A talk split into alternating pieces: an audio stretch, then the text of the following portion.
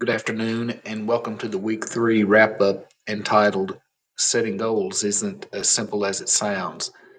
The transition from the ACT Aspire to Atlas has left us with some questions about where to establish our goal baseline for academics this year. Happy Friday. Thank you for all of your efforts this week. I hope you've I hope that your routines are starting to be settled and that your students are getting back into the learning mode. We have had a good week at Mena Public Schools. Just noted, uh, just as noted in last week's wrap up, the district leadership PLC has met and working towards establishing our district goals for the year. We are also planning this year's budget. In this wrap up, I'll, I will provide some insight and information related to both of these tasks and other tidbits of helpful information for you. Setting SMART goals. SMART goals are specific, measurable, achievable, relevant, and time bound objectives that provide a clear and shared focus for a team's efforts. In the context of, of professional learning communities, PLCs, SMART goals serve as a framework for collective inquiry and action research, helping educators to focus their efforts on effective teaching and learning strategies that can be measured and assessed over time. This week, our district leadership PLC met to make plans for establishing those SMART goals. This team is made up of the administrators with the addition of our interventionists to operate as as what PLC designers call a guiding coalition. There's a link about that in the text.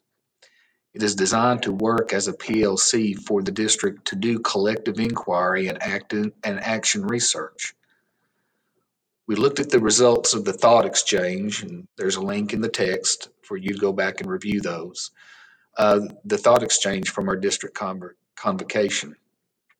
The AI in the program summarized the collective thoughts of everyone who responded.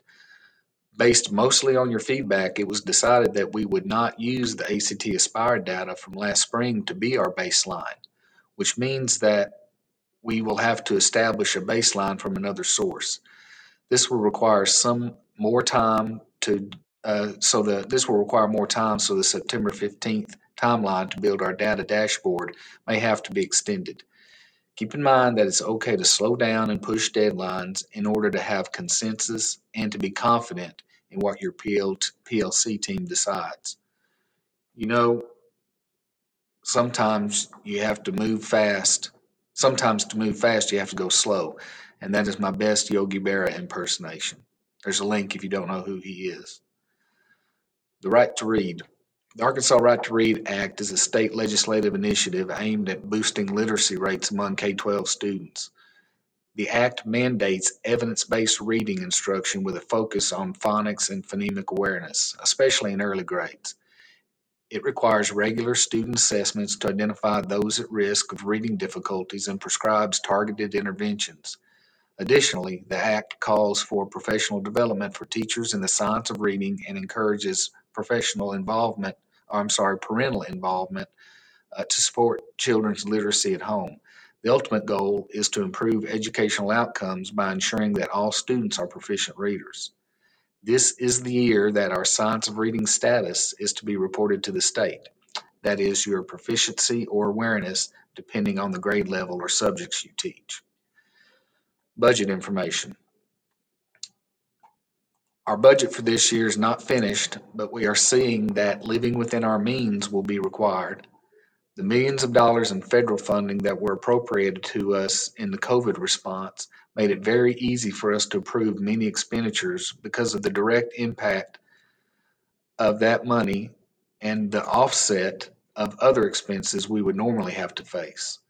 We no longer have those funds, so all expenses will fall on the district, federal, and categorical funds that we get every year, and we will be watching budgets very closely.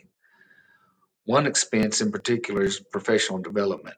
We've been using Title I carryover and ESSER funds to accommodate your request over the last three years. Title I has all been allocated to salaries, supplies, and programs tied to literacy for this year which leaves our categorical professional development fund as the primary source for registration fees, hotel rooms, and travel expenses. In conjunction with the expenses for professional development is the cost of a substitute teacher for those of you who need one. This is an expense we have to work to reduce. Below are two graphs that show how our sub expenses compare to some schools around us and how we have trended through the years. Graphs are provided within the body of this uh, wrap up. We know you can't help many of the reasons for substitutes, but there are some that you can. Any request to attend this year will be carefully considered before approval. Please help us try to bring this expense down. In closing, it's been a great week for the Polk County Fair. Our students in 4-H, our students in 4-H and FFA who exhibit livestock, produce, and art have been really impressive with their winnings. Tonight is the premium sale. If you are not going to watch Bearcat football, check out the sale to, see the livestock projects being recognized as the best.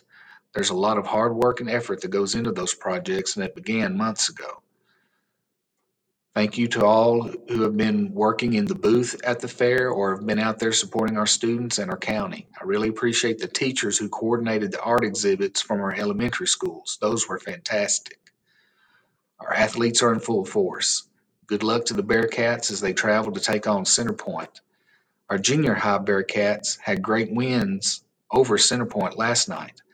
Our volleyball and golf teams continue to compete well. Senior high volleyball defeated Magnolia this week to remain undefeated, and boys golf won a big match this week. At Mena Public Schools, our students are prepared, our staff is supported, and our community is confident. Have a great Labor Day weekend.